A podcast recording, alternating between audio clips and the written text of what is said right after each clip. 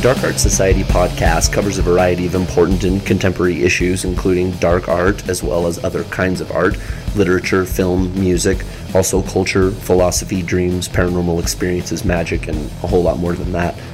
I'm Mike Correll, director of Chet Zar I Like to Paint Monsters, and you are listening to the Dark Art Society podcast, hosted by renowned artist Chet Zar. Hello. Well, hello, Chet. How are you today? I'm doing pretty good. Got my taxes done, so that was a relief. Yeah, you grinded on that for a while. Man, I've been grinding for it seems like months without a break. It's insane. It's painful. At some point, I'm I'm thinking like, you know, I always hit these points where I'm like, is it worth it? If you're working this hard at something, does maybe you shouldn't be doing that if you have to work that hard to make it work. But you know, then I come to my senses. Well, then at the end of the day, you work for yourself and you don't have all these external constraints Yeah. that you would have if you worked for somebody else. And that amounts for so much more because I think really at the end of the day, it's about quality of life. I mean, again, as we talked about before, money is really that liaison to provide you the quality of life. So if you can't even get quality of life, you know, no matter what it takes to get quality of life. And so if quality of life for you comes from not having someone, you know, telling you what to do and when Right. to do it, then that sacrifice is certainly worth it. I mean, I can attest to that because that's how I feel about it, having only done it for a very small amount compared to you. Yeah, yeah. of, of it's time. Of it's time worth that is. Yeah, it's worth it. It's worth it. But just there's some certain points where you're just you know, you've pushed yourself so hard and you keep pushing and pushing and you're like, it shouldn't be this hard. And uh but you know, like I said, Well, said, I always say, you know, anything anything good worth having is worth working hard for. that's true. And if it was easy, everyone would do it. It's one of my favorite Indeed. quotes. But That's that true. that uh that's a good little intro to um talk about our topic today, which is dealing with galleries. And um, I get questions all the time about getting into galleries and dealing with galleries. And I've been dealing with galleries. I make it sound like a negative thing, that I don't, I don't mean it that way. Dealing with galleries, just more like you know how you interact with gallery. And I've been showing in galleries since 2002, I think, or 2001 or something like that. So I Yeah. I know galleries pretty well. So Well, know- I mean, are you are you thinking about you know, as usual, since we haven't talked about the structure of what it is that we're embarked upon already, uh, have you thought about? Are you going to take people through kind of maybe what it was like getting into it, and Mm-hmm. then to where you are now, or you do you want to specify more like topics and, and oriented towards you know providing tips and information, uh, less less than storytelling? Uh, I have no idea. Actually, well, actually, I was thinking maybe just the tip. that didn't sound right. I won't say it. I won't don't say say it. it. Please don't say it. It's Easter Sunday. don't say it on Easter Sunday. Um, I was just thinking more, you know, answering a lot of questions I get, and also uh, discussing just h- how to behave when it comes to dealing with the gallery and stuff like that. So. because that's that's important, right? The way that you behave with them is important uh, to and, and absolutely. how how is it important? Well, yeah, it's important to, you know, to get in a gallery. It's important to present yourself a certain way, but um, and you know, behave a certain way, but not to say not to be yourself, but um, you know, it's a professional relationship. Um, so let me start with the one question I get probably more than any others regarding galleries, and that is, how do I get my work in a gallery? And I and um, what I first want to say, what I always say is that you don't have to get in a gallery nowadays. You know, you can have a great career not being in a gallery. Um, what's his name? And Winters. yes, NC Winters, right? Yep. Yeah, he's a he's a he's a really cool guy and a great artist, and he has um, a career on you know social media, and I think Glenn Arthur as well. I mean, I think he shows in galleries, but mainly he's making his money from social media. A lot of artists are. Um, that's not to say there's not a benefit from being in a gallery. You know, there is there are benefits to being in galleries, but it's not like you shouldn't feel like if you can't get in at this point that you're you know you're screwed because you're not. It's uh it's fine To, to And not- when you say when you just to just to clarify for myself as well as others, when you say make money off social media, what you mean is basically using social media as a virtual gallery for your art uh, predominantly, right? right, doing the function of what a gallery would traditionally do, which is present your art and, and sell it and promote you. You know, so um, so I will. I just want to you know people to know that the the a gallery is not the end all be all, and you don't necessarily need one nowadays. But having said that, I do think it's important to a degree to show in a gallery um, because there is a certain level of prestige that comes with showing in galleries, no doubt about it. Just the average lay person uh, sees that as a, a big deal. You know, it's it just legitimizes you a little bit more. So it is good, and you know, it's it's good in terms of uh, pr- them promoting you and being associated with a gallery you like is great. You know, it just makes you seem like more of a legitimate artist. So, um, you know, I, I personally I do about one solo show a year, and that's at Copro Gallery. And what's cool is they're my favorite gallery, and they're my main gallery, kind of my home base gallery, and um, so I feel very fortunate to have hooked up with them pretty early on. Um, Gary started buying my work fairly early on, and, And you mean you mean Gary Pressman? Yes, Gary Pressman at Copro Gallery. Uh, Gary and Erica run Copro Gallery, and um, they're super cool, and uh, I really like working with them. And one thing I, I really like about them is they're pretty chill. Um, they don't they don't do contracts, which I love actually. Uh, and I guess that brings me to my second point I wanted to bring up that I get from a, a lot of people, or I usually hear it after the fact, and I'm and I'm bummed about it. And that is, don't sign long term contracts with galleries. There is no reason for it unless they're offering you a ton of money up front. I wouldn't sign a, a, a contract with the gallery unless they were giving me like you know if they want I've I've heard of galleries signing people for a year or 2 years which basically means you can't show anywhere else for that period of time and That that piece, you mean? Whatever No. piece you have in that show. no you can't- anything like you can't Oh, show it in any other gallery that's why it's crazy and and I've seen people sign with galleries thinking it's going to you know really blow up their career and it may or may not but um you know I just don't see any reason to sign a contract uh unless they're giving you a bunch of money and none of them do as far as I know they there was a gallery a while back um Corey Helford Gallery was giving giving people money to sign with them, and that's a different story. And even that didn't work out for some friends of mine that I know. So um, I just don't recommend it. Aside from the standard contract, usually galleries, if you're in a group show or you have a solo show, the gallery will sometimes send you a contract that says uh, we get to hang on to the work for three months and try and sell it and um, that's totally fine and cool and, and reasonable too. Really, you know, you're giving them time to sell your work, and you know, you've did the work for the show. It's it's all good, and they're promoting and whatnot. So, um, you know, the short term contracts are cool and nothing to be afraid of, but. I personally would not sign anything that was like a year or two, unless they, you know, I'd have to get like a hundred thousand dollars up front to sign with a gallery for a year or two, and I, you know, it's not going to happen, not in this scene, anyway.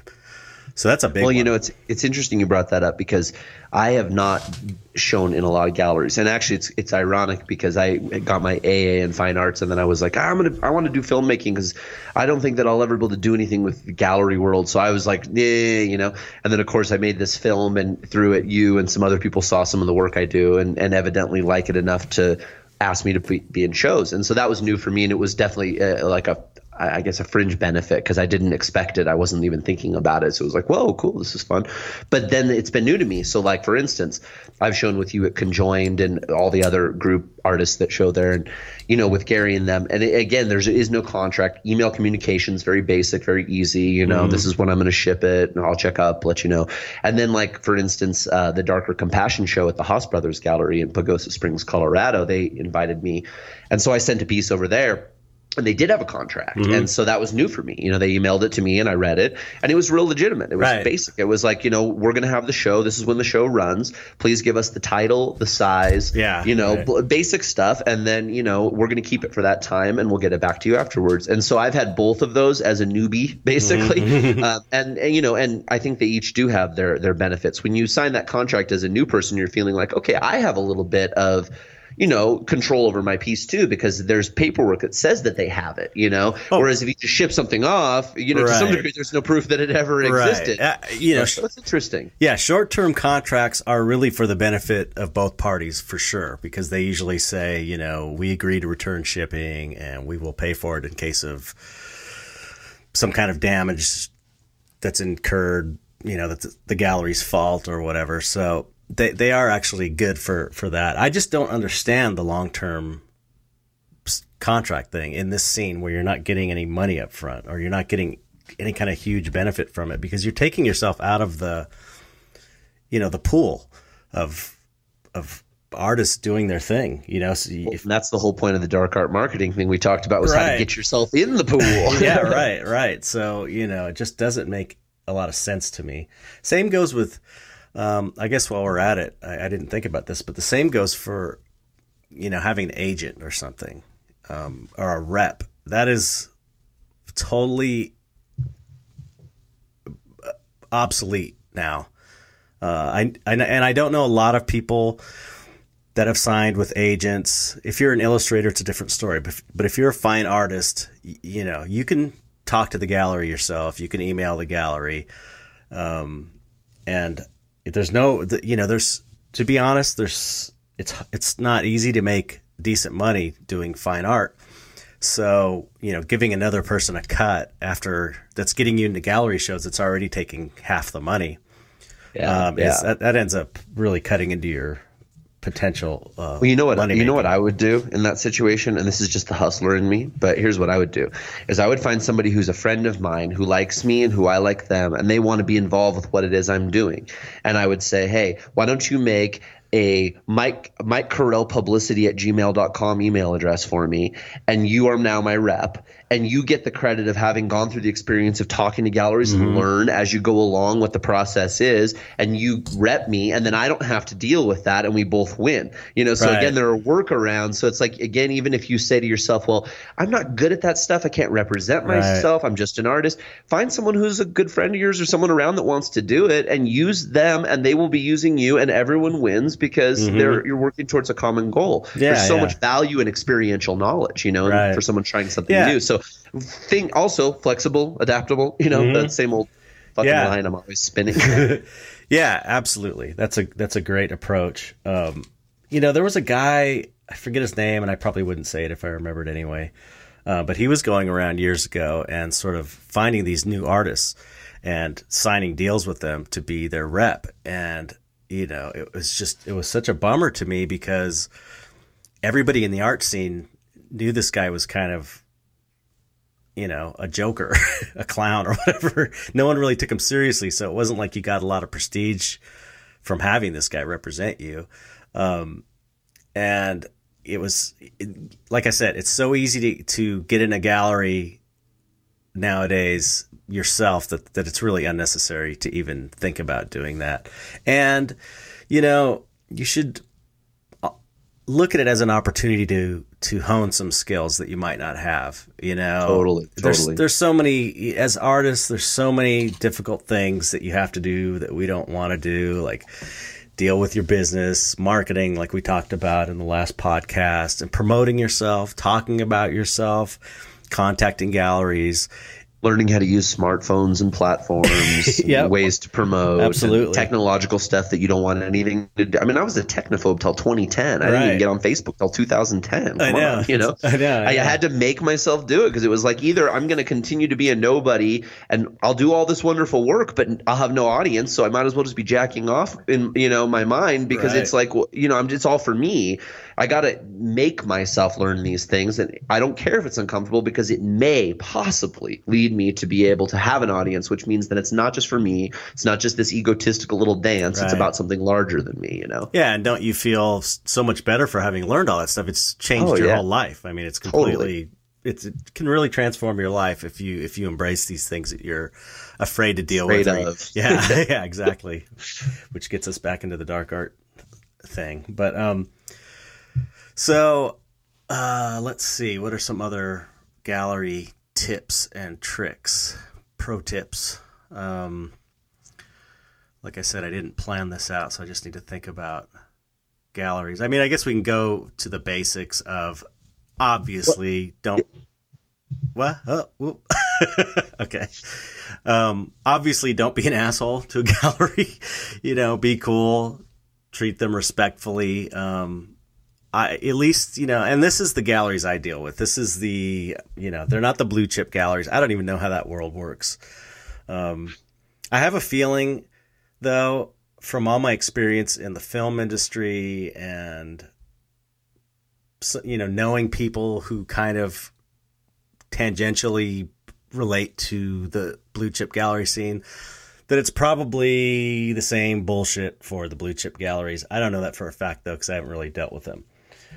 Well, that's what Gary. I mean, that's what Gary said in uh, the documentary in Chet Mm. Sorry, I Like to Pay Monsters. I mean, that's basically what. That's exactly what Gary Pressman said, and he would know, right? I mean, Yeah, And yeah. he's, that's what he said. He's like, it's just a bunch of bullshit. He's like, it's a bunch of bullshit people representing other bullshit people in a bullshit scene. I And that was more or less. The, Yeah, pretty you know, I mean, if you want to see the whole thing, watch the movie. But nevertheless, it's that was his call on it. Was like, yeah, it's just a bunch of bullshit. It's, Yeah. it's a bunch of highfalutin people, you know, trying to get other artists that they can earn off of into a position to be able to earn, and it's just a hustle, you know. Right. it's not even about the art, really. It's about the names and all that bullshit. Right. that- Bullshit. yeah, yeah. That that brings me to a great. That reminds me of a great point that I can talk about, and that is, um, if you want to get in a gallery. So we've we've discussed the importance of galleries and being important or not important, which I'm gonna I'll go back into later because there are some. Yeah, there's more there. Yeah, there, there's more about the benefits of, of being in a gallery that I should talk about. But um, if you want to get in a gallery,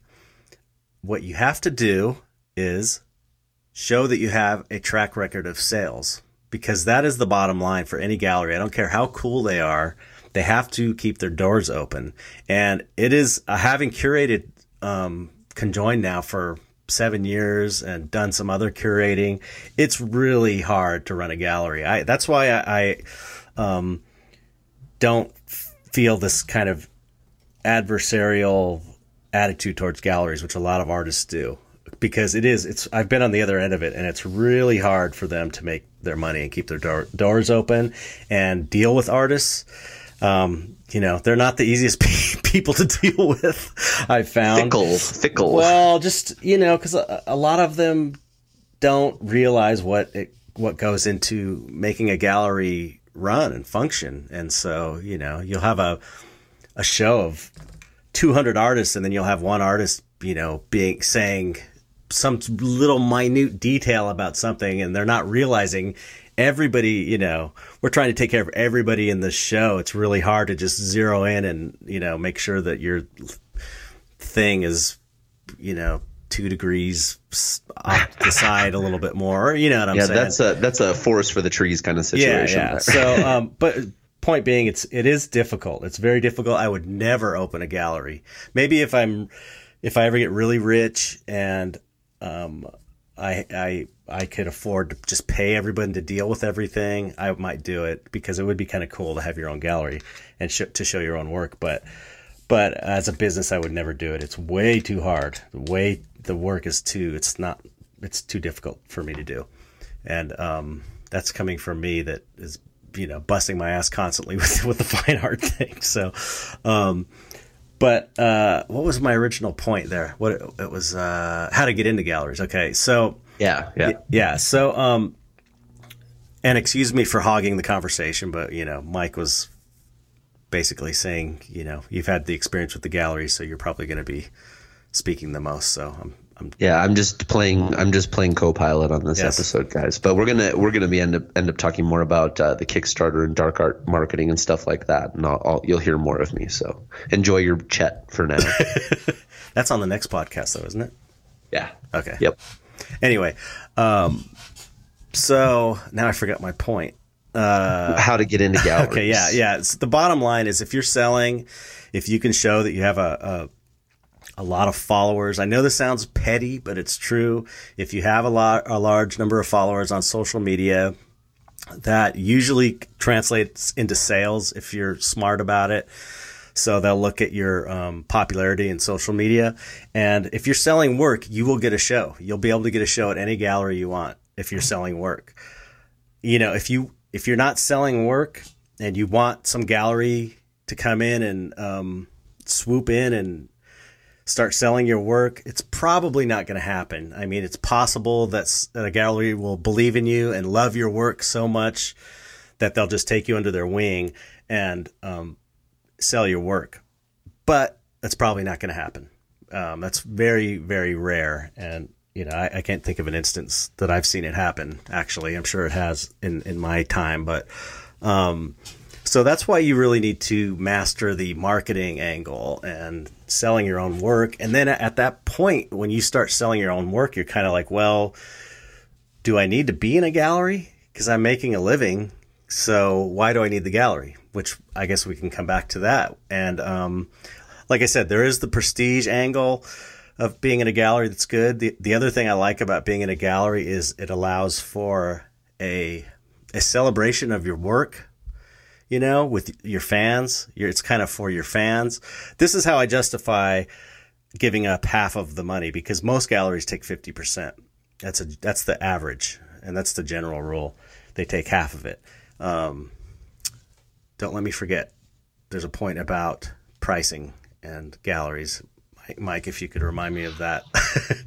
I do this with Lisa all the time. Whenever I think of something, I'm going to forget. Please don't let me forget because I have such a terrible memory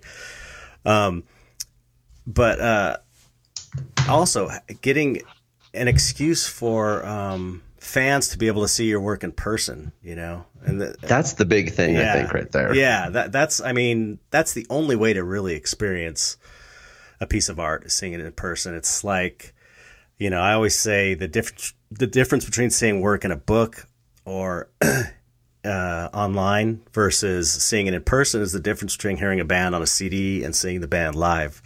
You know, there's it's it's a totally different experience, and uh, I love CDs. You know, and but you know, seeing a band live is that much greater. So, um, Well, you know the funny thing that's changed too, and I won't let you lose your point, but the funny thing that's changed is like normally if you paint bigger, right? Like if you you paint Right. a larger painting, you go into a gallery and it looks big. But the funny thing now about social media, phones and computers is that actually the bigger it is, the smaller Yeah. it looks on the device, Right, right? right, right. Because it's so much larger and then it has to compress it down to fit into that little tight little spot. So actually the bigger it gets, the less you can appreciate the intricacy of it from a phone. And Mm-hmm. it's wild. It's like an inversion. Anyway, that's a, a sideline. But yeah. yeah, that's a great continue. that's a that's a great point. Great point. Um, the the you know, and the other good thing about being in galleries, I'm I'm, I'm giving the pros of the gallery world right now, um, is they do have, if they're a good gallery, they have a collector base that they can market to that you might not have, so they'll get you new collectors, and um, you know that's what it's all about. Uh, because they have a they have a big mailing list, right? Right. Yeah. Most galleries have a big mailing list, and they have regular collectors that they know that are you know they're not going to pull any funny stuff, and they know if they're legit or not. Because people, that's another thing about the gallery business. From uh, I know from um, speaking to Gary is people call them all the time or email them and saying they're interested in buying a piece, and they just don't come through. You know, they just stop responding to emails. They think it's you know, so you can't count your money until the check's cleared or until you know they've given you the money. So, um, uh, but again, uh, seeing the work in person is probably the the biggest reason to do a show, and you don't have to do it all the time. Um, I can't personally, I don't make enough money to survive from gallery shows. No way, not even close. And I'm pretty successful in the art community as an artist, you know. And if I can't do it, then I mean, I've I've kind of got high expenses because I got a family and I've got a mortgage and stuff, so uh, and a lot of debt from being stupid when I was younger, um, falling into that whole credit card thing. But um, uh, so uh, it, it, there still there there are like I said there are benefits, and it's it is worth pursuing, but it's not the you know it's not the thing that's going to save you and make your career. The thing that's going to save you and make your career is learning how to market yourself and to sell. It's you. Yeah, exactly. Yeah. It all comes back to you. So, you know, it, it's something to consider too if you're you know you really want to do this it's not easy it really is not it's very difficult so you have to absolutely love what you're doing um, because that's what's going to see you through when you're when you're having these difficult times. Like i was having well and uncertainty. You got to be able to handle uncertainty yeah you absolutely. know because when you have a paycheck you know you're going to get every two weeks. There is you can rely on that to whatever degree even if it's illusory you can kind of rely on right, it even right. in your mind. But you have to deal with the uncertainty of like well, i don't know. Yeah. So hope money comes. Yeah yeah and you know, there's nothing I would love more than to just have a gallery that dealt with all the sales and made me enough money to survive. But it's just not. It's I've never been able to make that a reality. It's just the scene is is different. It's not these super high end multimillionaires buying the work for the most part. You know, there are a couple, but you know, I could count them on one hand for sure. Um, and uh, it's mostly, I mean, and that's kind of one of the cool things about this scene as well is it's regular people buying art and people with a little more money than average, you know, which is cool. I, I like, you know, I, I feel like I have more in common with that buyer. Not that I would turn away a rich person, but but right, I, right. that's kind of a good a good aspect of this scene as well as kind of a bad aspect is there's just not tons of money. It's not like a bunch of Silicon Valley people are just totally into dark art and they just want to throw throw money around, you know. Although there is one, oh, but we can of. at least hope. Uh, I'm sorry. Go ahead. no, I said there is one Silicon Valley guy we could both think of. yeah, but you know the thing is, I think that part of the whole idea of the Dark Art Society again is that we would like. I think all of us. I, I, I think I can speak for all of us in the sense that yeah, it's it's all cool to be in a grassroots kind of mode, but the reason that you're in that mode is because you want to take over an area. That's what grass does. It takes over mm. the area and so, you know, we want all of us, I think, to have people that are multimillionaires that are paying us the what we deserve to be able to do the work. But we have to get it in people's faces that in fact what we're doing is fine art and does qualify for that price point. Right. You know, so again, in a sideline, but I think the point that I'm making is is that the whole point of creating the Dark Art Society, and when I say legitimize the dark art movement, I'm not saying it's not legitimate. Of course, it's legitimate. It already exists, but to legitimate it in, legitimize it in the eyes of the more highfalutin buyers, so that we we can make what we deserve so that we're not struggling right. as much so that we can do better work. Yeah, sure. Yeah. I mean, it should be open to everybody. I think it's great. More wealthy people come into this fold and support us. It's it'd be amazing, you know. I guess my point was it's not there yet, you know, but it's, you know, it's hopefully going in that direction, but at the same time, you know, it's kind of cool to just have a wide range of prices so that everyone can buy your work, and then you're you know you're connected to everybody. Um, but anyway, anyway, that that's a little side point. But um, so, and uh, you know, getting back to the pros of the gallery, uh, I guess. Well, what I actually what I wanted to say was take uh, when dealing with galleries, also take into consideration that it is difficult try not to have an adversarial role in it. You know, people, I don't know, they think of galleries as like record companies, where bands and record company, companies are like the enemy. And, and, you know, I feel like we're both in this together. You know, we both should be benefiting. We both should be helping each other out, and um, you know, realize that they're they're not at least, like I said, for the galleries I'm speaking of, which are this kind of, I guess you maybe call them mid-level galleries. I don't know compared to the blue chip galleries. Um, you know, understand that they're they have difficulties as well, and it's not easy. And um, it's it's it's easy to see them as these behemoths that just have all the money and are out to rip out rip off artists. But most of the galleries I know are um, actually just you know they're just trying to make it as well. They're trying to earn a living and they love art, and so they've you know found a way. Basically, what we're doing as artists, they're doing as non-artists. You know, they're doing the same thing. They love art though. They're like collectors who you know, have made it their business to be in the business of art so they can see art all the time and be around all art all the time. So, um, yeah, I, I think it's, I don't know. I think, I think the, the people that are easy to work with that sell are, are going to do better at galleries than the people that sell that aren't easy to work with. You know, they're always going to choose the person that's easier to work with if they can. If it's if it comes down to they're both selling, you know. But sometimes galleries have to put up with people that act like assholes because they'll make them money, and that's just the reality. You know, it's a business. It's a yeah, business. It is. So, um, uh, you know, the, the other thing that's cool about having gallery shows is that it gives you kind of an excuse to create a body of work that can be shown together and, and have a story or a theme, you know? Like I, I would never have, I don't think I'm organized enough or had the luxury financially to be able to, to do something like that unless I had to for a show, you know, for a solo show. Um, so it's kind of a nice opportunity for that as well, which is also good for your rep- reputation to have, uh, you know, a series of themed works. Um,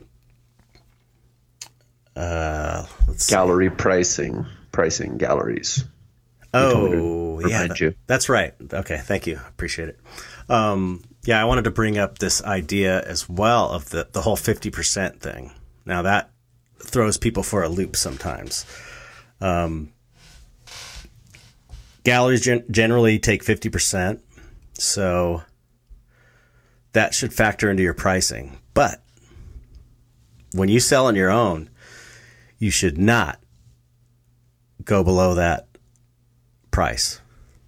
So if you, you know, if you have a piece that sells for $2,000 at a gallery and you get a thousand, you can't, well, you can, but you're going to screw yourself. You you shouldn't go to a collector behind the gallery's back and sell a piece for a thousand dollars and the reason for that is, for one, it pisses the galleries off because why would anybody buy from a gallery for 2000 when they can buy from you for 1000?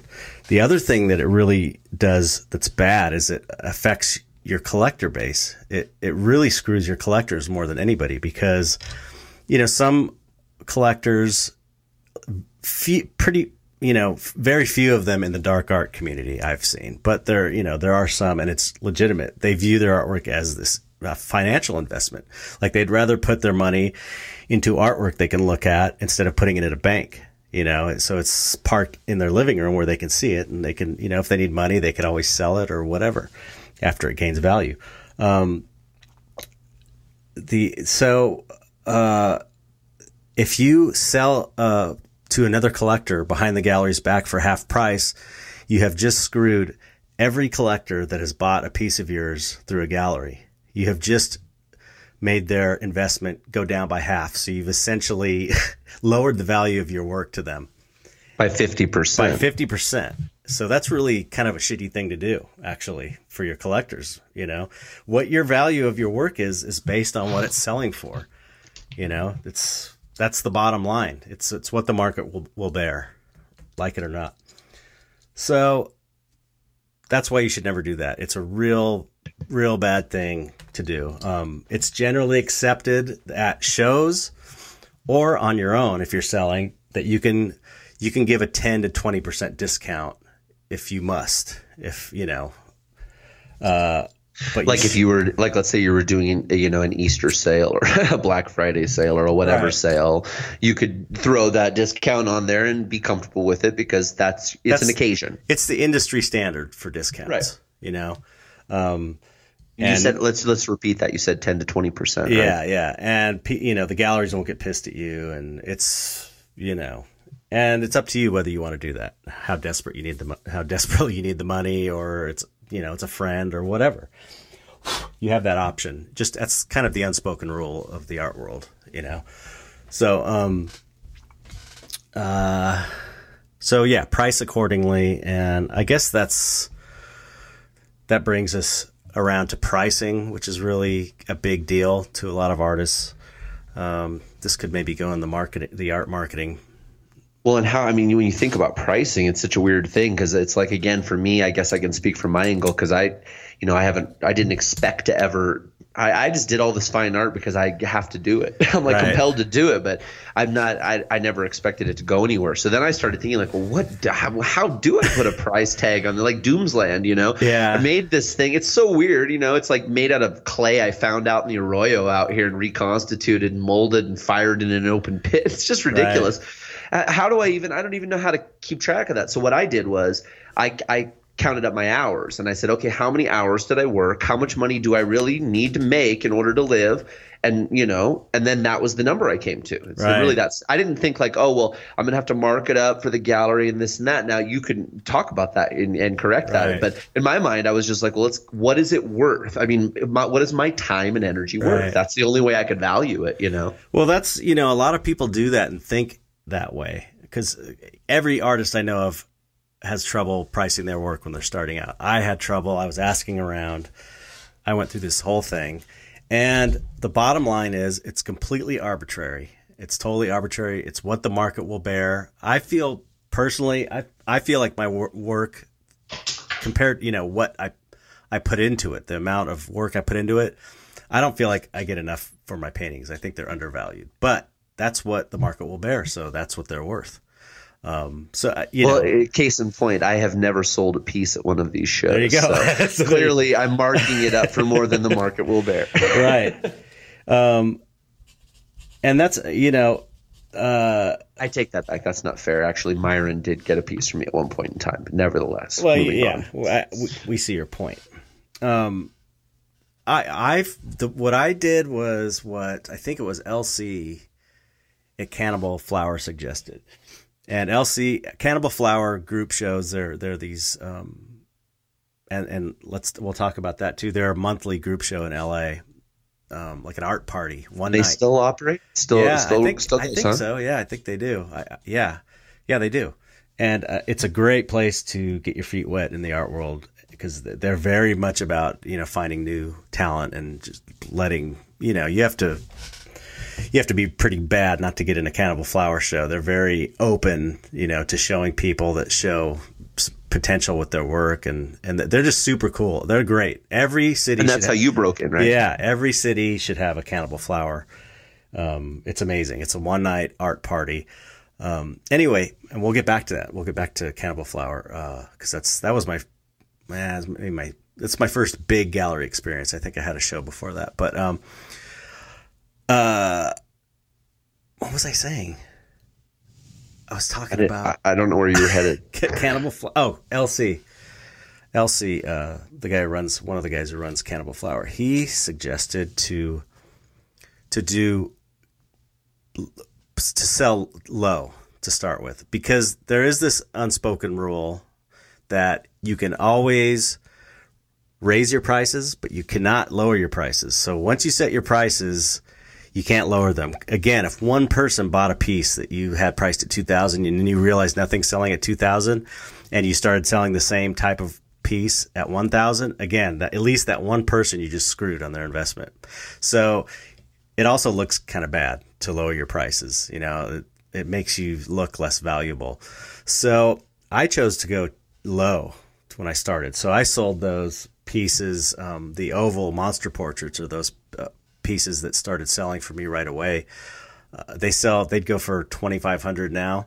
I sold them, it was like two or 300 bucks or something. Oh, that's in the documentary, right? Does Nelson yeah, talk about yeah, that? Yeah, he does. It's really a funny scene yeah. too. He's like, yeah. the way he says it because he's got such personality. you know, great. I won't even mimic it because I couldn't do him. He's just so funny. Yeah, it's a great awesome. scene. But um, so I, what I did is I started low, and they started selling at the Cannibal Flower shows. And that's something to consider also is a red dot on your painting at a show is worth more than the money you get sometimes. You know, that shows that people are interested in buying your work and that you can and that you can't have that painting because someone else bought it already. And that's, you know, there's a big kind of psychological aspect to uh, buying and selling art is when something is, you know, it's more, it's, it's, uh, you know, it's, it's, you're not able to get it. It's kind of goes, hmm, and gets you thinking, why do, tantalizing. Yeah. Why does, why, maybe I should look a little more into this artist he's selling.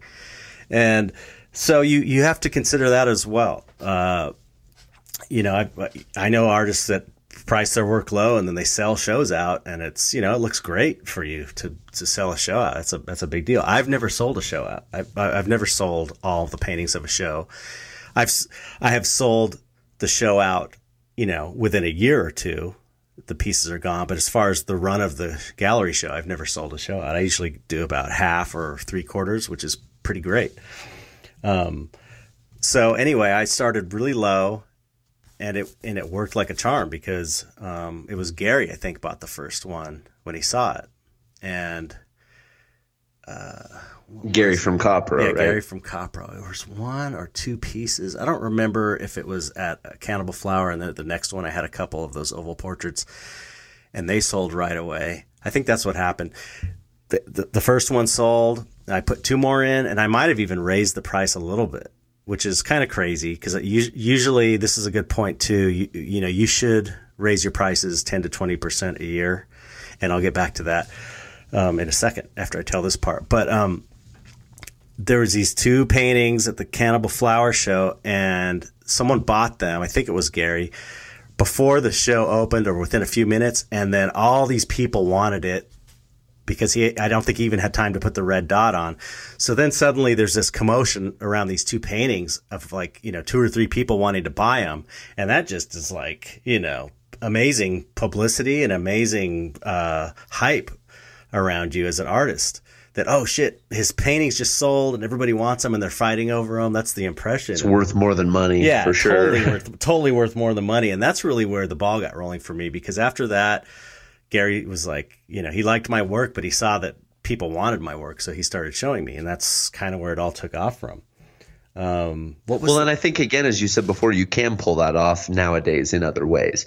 When you started doing all that in you know 2002, 2004, the world was quite a different place yeah. then compared to how it is technologically. So there are, yeah, I mean, I, I, watch a lot of artists, up and coming artists now who are hijacking, using all these things and hijacking that whole system and getting some pretty good exposure pretty fast. You know, as a result of using social media the, the way you should as a business right. person as well as a creative type. Yeah, Absolutely. I, I, think I interrupted where you were headed, but yeah, you were gonna you were gonna come back to Cannibal Flower. Yeah, what was my point? At some point, you had another uh, come. Oh, I was going to come back to the pricing of ten to twenty percent thing. Um, that's another good point. Uh, again, this is kind of getting into. We, maybe we should just turn this into dark art part two plus the gallery well, if we just, shows. I mean, I figure we'll finish recording this and then we can See take a happens. break yeah. and I'll have a cigarette and then we can start the next one and then we can, I can do whatever. I mean, I can cut them however we want to cut them. That's true. If I'm, we even talk about some dark art marketing stuff here and we want it in the other one, I could even move them. So yeah, matter. that's true. Okay, let's. Yeah, it's more important to keep the flow going, I guess. Yeah. Um, so that that's another thing that you should do, and it and it does apply to galleries, I guess, as well. But um, you should raise your prices ten to twenty percent a year and um, that is so that you know you make more money every year. Um, Inflation, right? Right, but also it's to increase the value of your work, you know, and to to raise the uh, value of the collector's pieces that invested in you early on. You know, it's a way of rewarding them as well, and it's really important um, that your work, the value of your your work, keeps going up. Now, well, even to the point where you'll like, I've watched you help people that are collectors of yours sell your work. You know, here, you know, on one hand, an artist might think like, well, that's weird. You know, they're selling something that he doesn't own anymore. He's not going to make anything off of it. But the ben- there's there are benefits of doing that. You know, there are benefits of stepping in to help that collector sell that because you're helping them to make more off of the investment, which drives the value of your work up. Right, and seeing the work sell in the secondary market is also good for you to see that your work is valuable and people are reselling it. It helps, you know, uh, uh, you know, it helps get collectors to notice that your work is worth investing in. And, you, you know, I guess the overall picture I'm painting with a lot of this stuff is that you you know look at things a little more deeply. Don't just look at them on the surface. You know, regarding dealing with galleries and seeing them as adversaries. You know, think about it. Think about what goes into running a gallery. Think about the stuff they have to deal with. You know, there's it's easy just to have kind of a knee jerk reaction, and it's the same thing with we were talking about working for free. You know, it's like think about it. Sometimes you know, it's, sometimes it's a bad thing, but sometimes there's other benefits to to doing things that on the surface seem bad you know. Well, hey, and a little shout out right now to Brian Kilgore of Kilgore Sounds.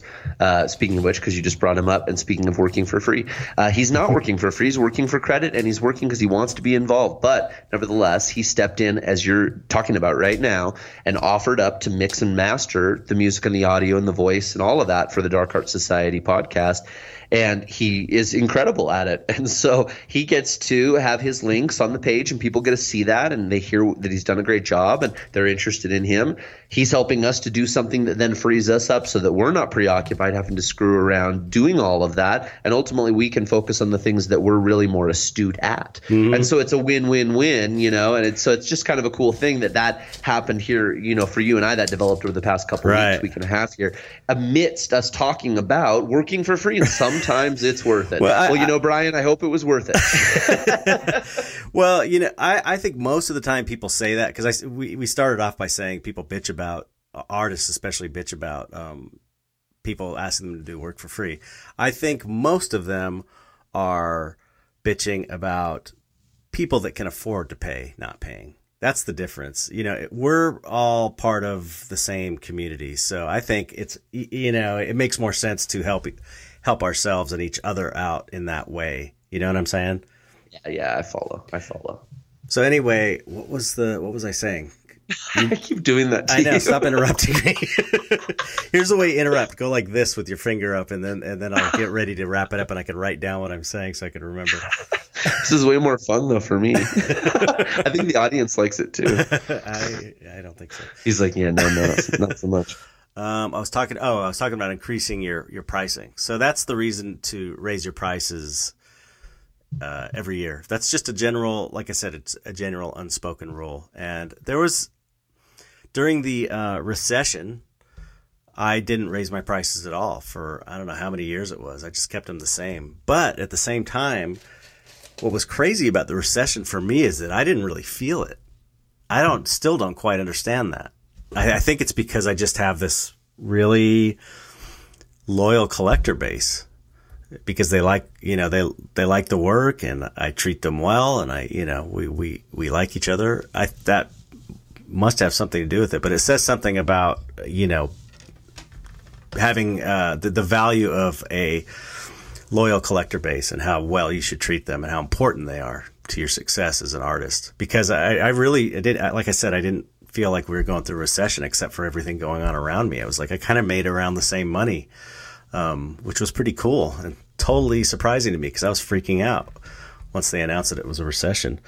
Um, but anyway, that's why you should, uh, that, that the main, I guess the main two reasons you, you want to raise your prices is uh, to reward your collectors and that so you, you know eventually you can make decent money especially if you're starting low like I did I mean, I recommend starting low. Now, the danger of starting your prices low is that there is this perceived value.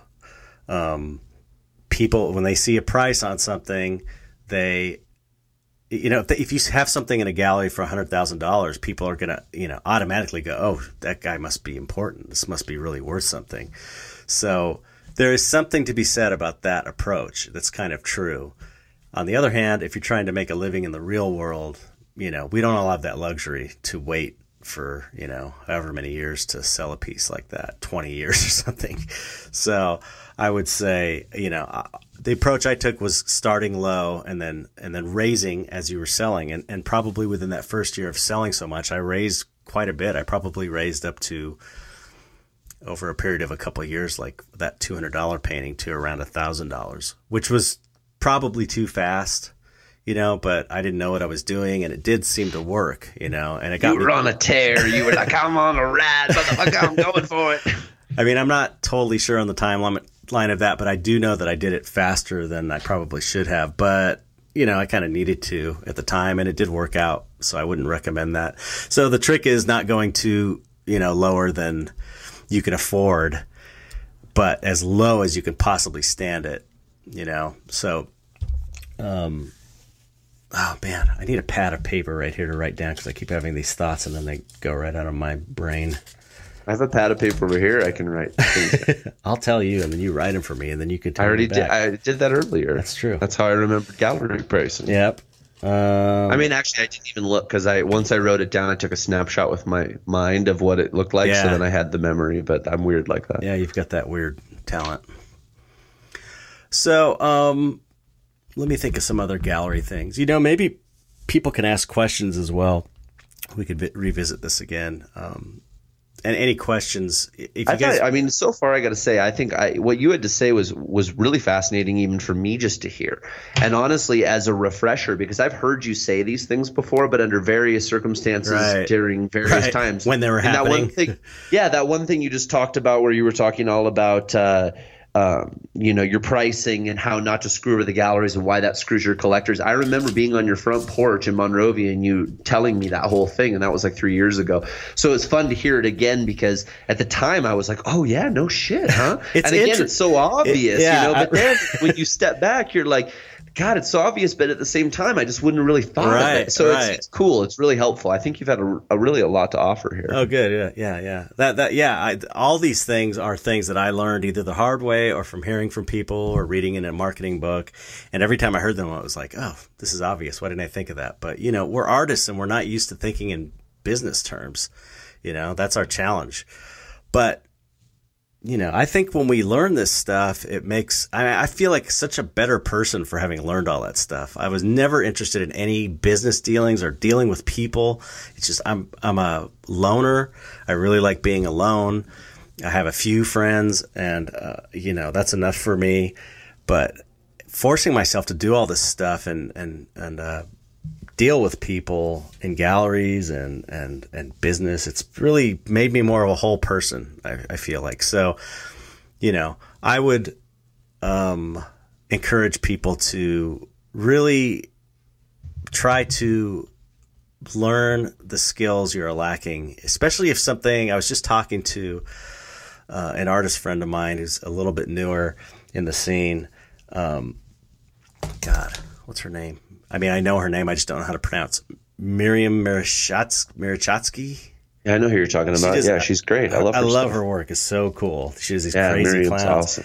And she was talking about not wanting to, ha- hating to do these interviews, and and she got invited on this cable access show, and she's like, I just want to avoid it. Please tell me there's a way to avoid it. And I, and I was on there like going, No, you you really have to, you know, you have to do it. And in fact, you know, everything I've done that has really benefited me the most as a as an artist was things I did not want to do, and then they scared the shit out of me. But I did them anyway. Those are the most rewarding things. So I kind of we we talked about it. It's not what she wanted to hear, but she eventually kind of uh, figured out a workaround to to be on this TV show, and it was great. You know, it was a creative kind of problem solving, and um, her her name is uh, pseudo five p s e u d o five on, on Instagram.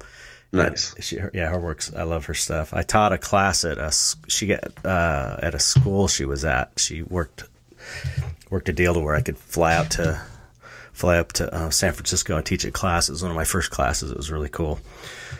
So anyway, um, one thing I, I want to say about pricing too is uh, uh, there there's this for for flat artwork you can um, you know, you could do the hourly thing. I know some artists that do that, but some usually what happens is the art takes so long that you're out that the painting's too expensive when you go hourly. So that's why I don't really do that. Uh, but you can try the square inch approach. You know, this is good for you know scaling if you're not sure what to price larger pieces. Um, and that is basically measuring the square inches of your painting and figuring out what is the uh, price per square inch. And then when you do a larger piece that you've never done before, you can kind of apply the formula. You know, I know I'm selling it for, you know, whatever, 50 cents a square inch. So when I blow it up to you know a three by four foot piece, um, it's kind of consistent, you know, and you don't have to stick like hard and fast to that rule, but if you'll know if you're in the ballpark, that's what I do. It's like I don't stick to that rule to where I, um, f- you know, follow it to the letter. Um, but I will, if if I if, when I was figuring out different prices for different sizes, because um, that's how basically I price my work, and and that's how most people price their work uh, by size. Which brings me, God, I'm such a scatterbrained idiot. Let, let me say this. You Don't know, but don't- the don't thing is, it's interrupt me better that No, way, Wait, wait, wait, wait, wait, wait, wait. I gotta say this. Sorry. Um, ah, by size, by size, pricing by size. right. But I was gonna say something else. Damn it. Oh shit. And I says, "Holy shit!" Yeah. You fucked me up again, Mike. Uh, you can always blame it on me, but you really you've just fucked yourself up by not being prepared. Okay, I'm sorry. Let me get back. Uh, oh, I know what I wanted to say. Okay, sorry. Worry, it's funny. So, so, so, it's hilarious. okay, okay, dude. okay. Don't you're gonna make me forget. why I love Don't make me forget. Don't make me forget. Stop, stop, stop. Fucker. Don't say anything, please. Just let me remember. Okay, I got it. I got it. Okay. okay, your pieces should be priced by size. And because if you have okay, say you have a painting that is 11 by 14. This is this is uh, making a statement against using uh, the dogs are here, using uh, using um, how much hours you put into it. This is why okay, this is why the hourly thing doesn't work very well, because I can have an 11 by 14, and my hours total up to say twenty five hundred dollars. That's what my that that's what my 11 by 14s go for with the custom frame. Now I could because painting is such a weird thing and art making in general is such a weird thing that I could spend twice as much time on it, and then all of a sudden I'm going to have a five thousand dollar 11 by 14 painting that looks about the same as the twenty five hundred dollar painting. Collectors are not going to understand that. I mean, they might understand it, but they're going to be if if you're not there to explain it to them, they're going to be like, why is this piece twice as much when they're basically a similar style? They could be from the same show. It's not, you know, painting is not that formulaic. It's just sometimes they're easy, sometimes they take half the time, you know, sometimes they take three times the time. So uh, that's kind of why the hourly thing doesn't work. That's a great point. It's You a know? really, really good point. And that makes sense. You would know that because you've done a lot of it. Whereas, Right. like for someone like Right, me who's exactly. never had to, you know, there's how would you even know? I mean, you Right. would ne- you only really could figure that out through experience. I think. No, I, I've I've been there myself. You know, in the beginning, I remember doing that whole thing, and it's just you know it's something you got to go through. But Well, the truth of the matter is, same thing with filmmaking, man. I mean, you I pay myself like six dollars and twenty three cents an Mm. Hour. if if that, that would be a good rate. I know. I, I'm joking because I haven't pulled a paycheck in three and a half months. Actually, Yeah, if you want to make money, that's the other thing we should say. Don't make documentaries. uh, but we didn't do it for the money. We did it for the love. Anyway, I did it because I was fascinated by you. I mean, really, you know, you wouldn't have done anything if I hadn't have approached you. And the reason I approached you was because I was fascinated by you, and I felt a kindred connection with you, and it seemed unfounded because I didn't know you, Right. and so I wanted to explore that. So really, it was an incredibly selfish process of me just wanting to like be a fanboy. you know? I mean, let's be honest. But you know, I'm also a filmmaker, so I pulled that part off too Right. somehow. yeah, right. Well, that's why I said yes too, because I didn't know you. Yeah, Could have been a disaster, you know. I Oh, yeah, I got totally. the I got the vibe. Obviously, it was we, our our intuition was correct. But let me say this about um, the square inch thing. Um, what I do is I now that I have kind of these prices set, I don't have to deal with it now because I've got my prices are set, and so I just raise them uh, every year if appropriate. Which you know, if the economy's okay, raise your prices every year. So what I'll do though is if say I do something, if I do a painting that's bigger than I've ever done, like a seven foot painting, I would apply the. I know that you know the, the square inch price of my 11 by 14s are. I will when I'm trying to price the painting, I will do run the formula based on my 11 by 14 paintings and say, okay, if I did if I did by the square inch, what would it be if it's a seven foot tall painting? And that gives me a ballpark, and it's usually, um, you know, you have to adjust it. It's not going to work out. Sometimes it might be too much, or sometimes it might be too little. Um, I did that. Actually, I got asked to do this big painting, like a giant painting that I thought was going to take me a year, and I I got turned down because my price was way too high. But I I figured figured it out by the square inch thing, and actually, I asked for too much, and they wanted me to do it for way too little, so it worked out. Um, I think I put in like a hundred thousand dollars with my price, and they were like, "Oh, we were thinking sixteen thousand. So there was Whoa. like, it was so far, and it was a huge. It was like the size of a big wall. But um, anyway, so you know, it's a good the square inch rule. You know, once you even if you have one size established price wise, you know, figure out the square inches. And I don't even remember how to figure it out. It's really easy. I just looked up how to figure out square inches. I mean, it's kind of common, and then figure that out, and then that that will help you.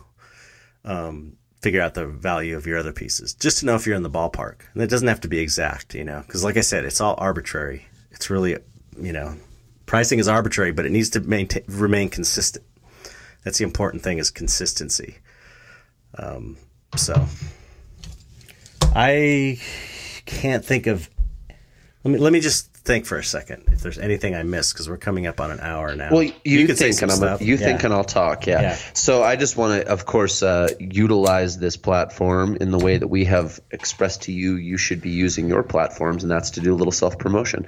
Uh, if for those of you who haven't noticed, there is a new sneak peek episode. Actually, it's billed as an interruption because, in fact, it is an interruption to the Dark Art Society podcast. It's up right now. It's called Emails from Infinity, which is a book that I wrote over a two and a half year span and have edited and now I have turned into a podcast that it will be bi-weekly. There will be about 45 minute length episodes, it's 14 hours long, so it should last about a year. And uh, I think it'll really be fun and interesting. It's scored, it's got uh, sound effects, and it's all pretty much written, directed, and produced by me, with also some again some assistance from uh, Brian Kilgore at Kilgore Sound, doing mixing and mastering, and he's just doing an impeccable job. So tune into That's that, great. guys, and tell me what you think about it. And uh, hopefully you can tune into it on soundcloud.com forward slash emails from infinity. That handle's empty now. There's nothing there except for just the structure, links, and things of that nature. But again, it will be at soundcloud.com forward slash emails from infinity, and it'll be hosted on Stitcher and iTunes and all that. So thanks, guys, and uh, tune in. Yeah, it is great. It's fascinating stuff. It's really, really amazing how well it's written, and cra- crazy stories. Um, I can't think of anything.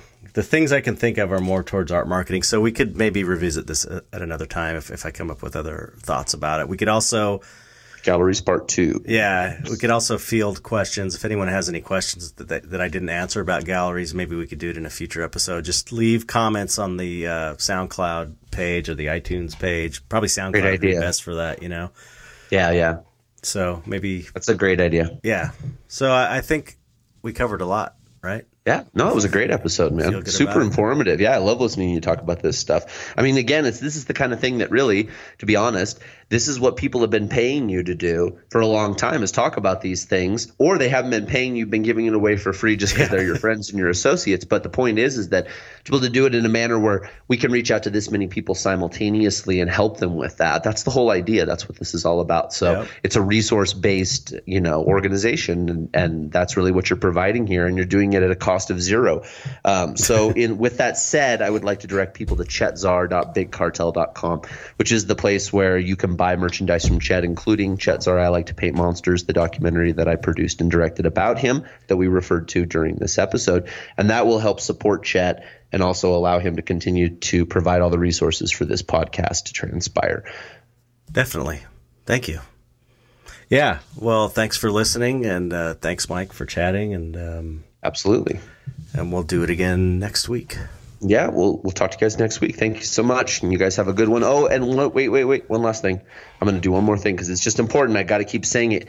It's huge for us if you guys take a moment to just rate and review us on iTunes or wherever you found us, and especially review us because that keeps us in the charts, and we're really trying to get a far reach with this thing. Yeah, even even hitting the like button on SoundCloud, I I, I know you Yep. know we see Yep. that like 300 people listen, and then you get like seven likes or something. Yeah, yeah. it's like it really, sure. really it really helps. Basically, any way you can engage. Yeah. yeah, yeah, or spreading the word, sharing it. I, I talk to people. I talked to people at the at uh, Monster the Monsterpalooza convention at my booth. There were so many people that came up and were totally into the podcast, which was amazing. But then there was people that had no idea that we were doing a podcast. So you know, just because you're saying it, don't assume that everybody else knows. If there's other people in this scene. Um, that might benefit from this information, pass it along, you know, because we, Yeah, we yeah. all we all benefit from it. It'll help us to keep doing the podcast, and you'll have something to listen to, and it'll also help. You know, there'll be resources for someone else who might not know about it. So, you know, please uh, spread the word. Yep. Spread the dark art love, people. Yep. All right. See All you right. later. Later, guys. Bye.